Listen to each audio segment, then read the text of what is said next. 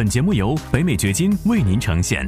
获得更多信息，查看过往节目，请前往 YouTube 频道“北美掘金”永明优。先宣布一件事情，我的 YouTube 频道现在变得更好玩了。我们开放了会员的功能，现在呢，你就已经可以加入了。现在我给你看一下这个会员是怎么加入的。首先呢，你打开 YouTube 频道的首页，然后在这个位置就是订阅的按钮旁边就可以看到一个按钮，上面写的是 Join 加入。然后点这个按钮，你会看到我们目前呢是有两个方案。第一个方案呢叫做掘金爱好者。那么你加入这样的一个方案之后，会获得哪些福利呢？欢迎来到黄永明先生的北美掘金秀。无论你是哪种角色，生意人、职场人、学生、父亲或是妈妈，你希望获得更高的收入，建立自己的财富，获得财务、时间和地理自由。为什么？因为你想要照顾好自己，照顾好你的家庭，照顾好你的员工。你想要有更多的机会旅行，更多的时间陪伴身边人。如何做到？这是一个价值百万美元的问题。北美掘金秀就要告诉你这个问题的答案。一方面，你会获得我们的会员的一个标志，这个徽标是根据你加入会员的时间的长度来确定的。刚加入的时候应该是铁牌会员，就这个黑色的铁牌，然后是铜牌、银牌、金牌、钻石、皇冠。那么随着你加入会员的时间越长，你的等级会越高。这个等级会显示在哪里呢？你每一次留言，你每一次在直播当中发言，都会在你的 ID 的旁边显示出来。另外呢，你还会获得。专属的表情包，在留言的时候可以使用的表情包，这是你加入掘金爱好者之后立即会获得的。第二档呢，叫做掘金行动派。掘金行动派除了掘金爱好者所获得的徽标还有表情包之外，你还能够在直播当中聊天发言。我之前在直播的时候，有人问说：“这是直播吗？还是录播？”这是直播，现在你看到我就是直播。你如果加入了会员之后呢，你是可以在直播的聊天室发言的。另外呢，就是你在视频下方的评论，我会优先的回复，并且呢，所有加入掘金行动派的朋友，现在还会获得我们专属的美国房产投资报告。这个投资报告呢，是针对美国一些主要的城市所做的分析。目前来讲，我们分析了六个城市。我们会把这个报告呢，另外单独的发给每一位加入了掘金行动派的朋友。所以现在呢，这个会员已经开通了啊，你现在就可以加入。然后今天的直播过程当中，你就可以加入到聊天当中。好，今天呢，我们的话题继续是来讲跟机构投资者有关的话题。如果你看了我上周五的视频的话，那么在上周五。我提到了以黑石为例，他们是怎么进入到住宅地产市场的？对于我们小的投资者有哪些影响？这是我上周五的话题。如果你没有看过的话，今天的直播结束之后，你可以去看一下上周五的录影。独栋别墅呢，曾经是被认为是美国房地产最后的前沿。一会儿我会说一说这个判断为什么是错误的。就当初刚刚这些机构投资者进入到住宅地产去购买独栋别墅的时候，有些人认为这是美国房地产最后的前沿。现在机构投资者已经把它也给占据了，把它也给攻破了。那我会说，首先我们要理解一下为什么人们会形成这个判断，然后我们再来看一看为什么这个判断在今天看来。并不正确。我们来了解一下这个判断背后的逻辑，那就是机构投资者他们其实早就已经进入到几乎所有的商业地产领域，比如说你所见到的公寓楼投资、办公楼的投资，包括自住仓储、移动屋公园等等，几乎你能够想到的所有的商业地产，机构投资者都有进入。对于他们来讲呢？这些商业地产是更加好去做 underwrite，所谓的 underwrite，就是说我投资之前我要做一些分析，值不值得投资，它是更容易去分析的，去识别出来哪些是好的投资标的物，哪些是不好的。而且呢，每一笔投资它的金额是比较大的。你想一想，如果机构投资者我现在要投资一亿美元出去，那我是去买一栋办公楼投得更快，还是我去买几十栋的住宅地产是来得更快？肯定是办公楼来得更快，因为你住宅地产每一个都有独立的屋矿，然后每一个你都要做产权调查，每一笔交易都是独立的，做起来这个效率是低的。这就是他们进入住宅地产很晚的一个主要的原因。二零一一年他们才进入住宅地产，主要的原因就是住宅地产它是碎片化的，而且投资效率低，而技术进步。很大程度上解决了这些问题。那你作为非机构投资者，我们这些小的投资者，你希望做什么呢？你希望走在机构投资者之前。简单来说，就是你要做超前的投资。超前的话有两个方式，一个是时间上超前，这是一件其实很困难的事情，理解起来简单，但是做起来困难的事情。比如说。有些人他可以做到超前，像周星驰在一九九零年代拍了电影《大话西游》，当时那个票房是扑街的，对不对？只有过了十年之后才火爆起来。那他那个电影当时的那种趣味、那种调调，在一九九零年代是一个超前的。后来时代跟上了之后，才被人们所认可，被人们。捧为经典。还有一个例子是福特，他在一八九九年开始尝试批量制造汽车，在当时是失败的，很快就失败掉了。因为那个时候你去批量生产汽车，造价太高了，这是超前的。但是他坚持了几年之后，也同样是由于技术进步，这件事儿就开始成立了。如果我没有记错的话，是一九零三年，直到一九零三年，福特公司成立，所以他是在坚持了四五年之后，这个事儿才开始做得通的。那就房地产来讲，你希望超前于机构投资者，你希望做机构投资者还没有大举进入的那些资产类别。很快我会提到一种我认为目前还有很大机会的类别，所以继续。看下去，那第二个思路呢，是在空间上的机构投资者。我们知道，在过去十几年的时间当中，他们投资了很多的独栋别墅。但是注意，虽然在总量上是高的，我们知道机构投资者现在持有三十多万套的独栋别墅在全美国。但是呢，所谓的全美国，它也只是集中在一些很少数的城市和区域的，只是在一些特定的区域。那有些城市比例是比较高的，还有很多区域是零，它根本就没有进入那些市场，所以这些它没有进入的区域就存在你投资的机会。机构投资者不是遍布所有区域的，我相信未来他们会进入越来越多的区域，但是在他们没有进入之前，你是可以走在他们前面的。那现在如果你想要找一个机构投资者还完全没有进入的领域，那会是什么呢？我们来想一想，就住宅地产这个方向来讲，我讲过很多的投资策略，比如说 Flip，Flip 其实投资者、机构投资者这两年也都已经进入了。像我们知道有 Open Open Door，甚至 Zillow 都做过这个生意，虽然他做的不成功，后来停止了这个方向，但是已经出现了一类的投资者，叫做 iBuyer，这个已经出现了大概有。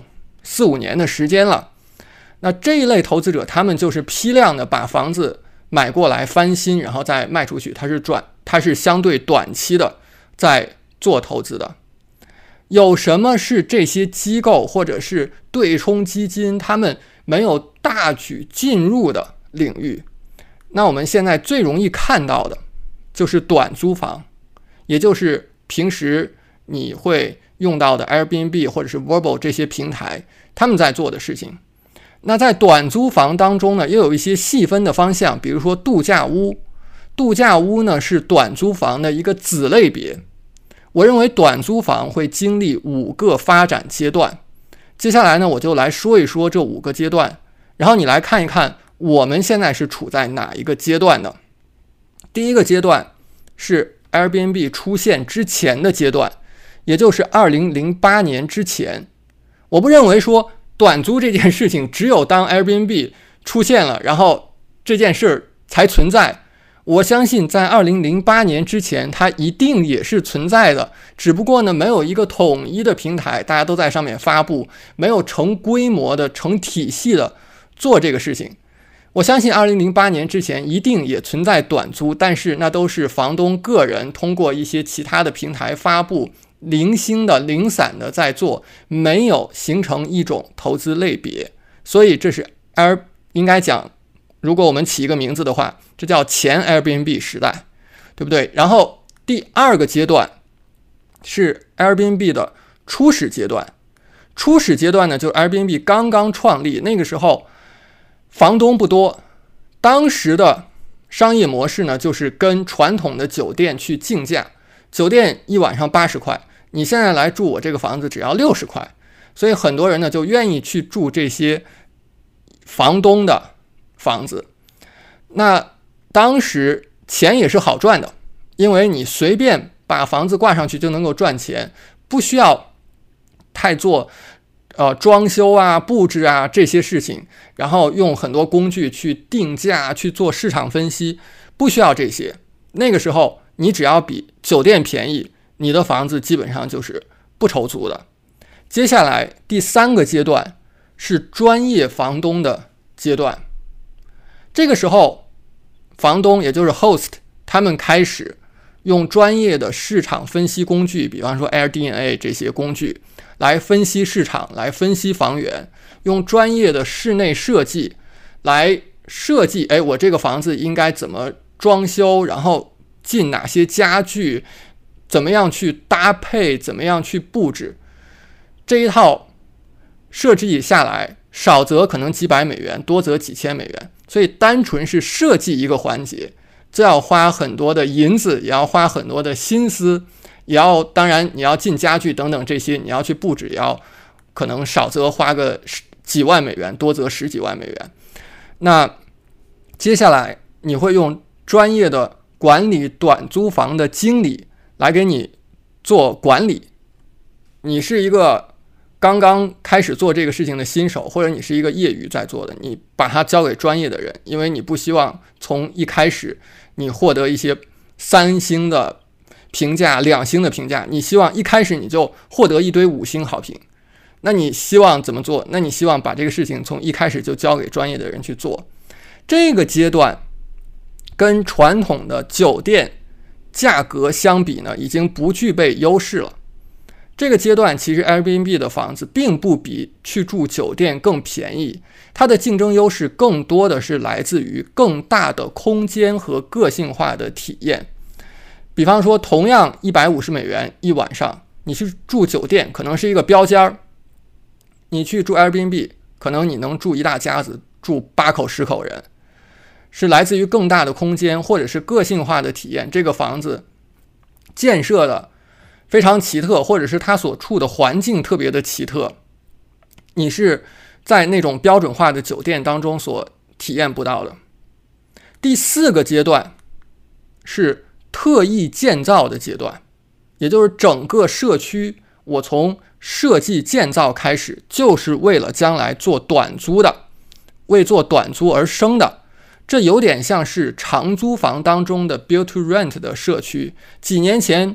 大概是从二零一九年，我开始讲 build to rent 这个概念，当时很多人听起来还很新颖。现在你看，这个概念已经越来越普遍了。就是我整个社区从开发设计的时候，就是为了将来把这些别墅做成出租房的，做成长租房的。现在如果你去看佛罗里达的迪士尼世界，它旁边已经开始出现这种。短租类型的社区了，那它和酒店的竞争优势是什么？它和酒店的竞争优势是它的卧室多。如果你在佛罗里达那边花两千多美元租一个传统的九百多平尺的海景酒店的房间，这是两千多美元一晚上哦。那同样，你花两千多美元，你还可以租一套七个卧室的独栋公寓。那你认为哪一个是更好的？尤其是一大家子的时候，人们会去选择租这个公寓的七个卧室的公寓的，同样是两千多美元一个晚上。而对于这个公寓的经营者来讲，利润也是非常高的。我现在讲到了 Airbnb 或者说短租房发展的第四个阶段，那你说我们现在的市场处在哪个阶段呢？基本上处在第三个阶段，向第四个阶段去转变的这样的一个环节当中，这样的一个阶段。因为现在我们看到，普遍来讲，人们处在第三阶段，就是用专业的方式去经营管理短租房，然后已经看到开始有一些更大的投资者考虑进入这个领域。但是很多投资者还在观察，因为没有人想做第一个吃螃蟹的，都想看着别人先做，然后这个事儿能够跑得通了，然后我再进入。所以现在就处于这样一个阶段，只要有人大的投资者把这个事情跑通了，后续我跟你讲，会很快的有更多的投资者进来，因为有很多人都在旁边观察，在旁边等着呢。所以现在我们处在。由第三个阶段向第四个阶段转变的这个过程当中，那第五个阶段是什么？第五个阶段就是机构化的阶段。这个时候，机构投资者开始大举的投入在短租房这种资产类别上。也许刚开始是从投资债务开始的，后面出现直接的投资净值。今年我们看到一些消息。有机构投资者已经在考虑从债务投资开始了。那当这些机构化出现了之后，就像我们看到其他的任何资产类别所发生的事情一样，你去看被机构投资者占据市场的公寓楼，那小的投资者的空间是不是会大幅的压缩呢？当然是。所以我相信将来出现了机构化的阶段。那么小投资者的空间是会被压缩的。你说这个阶段多长时间会出现？我估计可能会在五年左右的时间。从现在事情的发展速度来讲，机构化的阶段可能是会从五年以后开始了。目前机构投资者面临几大难题。第一呢，就是短租房是难以上规模的，就是跟我们前面讲，他去批量的购买。独栋别墅一样，这个事儿我怎么能够高效的上规模的去扩张，这是一个难题。第二呢是短租房，它的经营任务是繁重的，它跟长租房还不一样。长租房我拿过来，然后我租出去，平时的那些维修维护其实是相对少的，而短租房就像经营酒店一样，经营的任务是繁重的。第三呢是监管风险，短租房呢，美国各地。不但是一个大的区域，可能一个 county、一个 city、一个县、一个市都会有不同的法律上面的要求，规则是不一样的。或者是有些区域你现在进入的时候，它还没有限制，但是有一天它突然出一些限制，或者你现在这个限制是对你相对还是友好的，但是它收的越来越紧，所以这些是经营短租房非常大的一个。风险，但是记住，任何事情在超前于时代的时候，任何事情在超前于时代的时候，人们看到的都是困难，人们眼眼里看到都是困难，但是资本会在你的眼前把这些问题一一解决掉的。随着技术的发展，随着人们认知的变化，这些事情会一一解决掉的。那现在你能够做的是什么？你能做的就是走在这些变化的前面，走在这些机构投资者的前面。感谢你的收听，请记得订阅本频道，以免错过我们的更新。节目嘉宾言论仅代表个人立场。记住，如果你需要法律、税务或投资建议，请咨询具有专业资质和能力的人士。完整的免责声明和使用条款，请移步我们的官方网站永明优点 com 查看。如果你想要获得更多有价值的信息，也欢迎前往我们的 YouTube 频道北美掘金永明优，在那里你可以看到本节目的视频版以及更多新鲜内容。再次感谢您的收听，我们下期再见。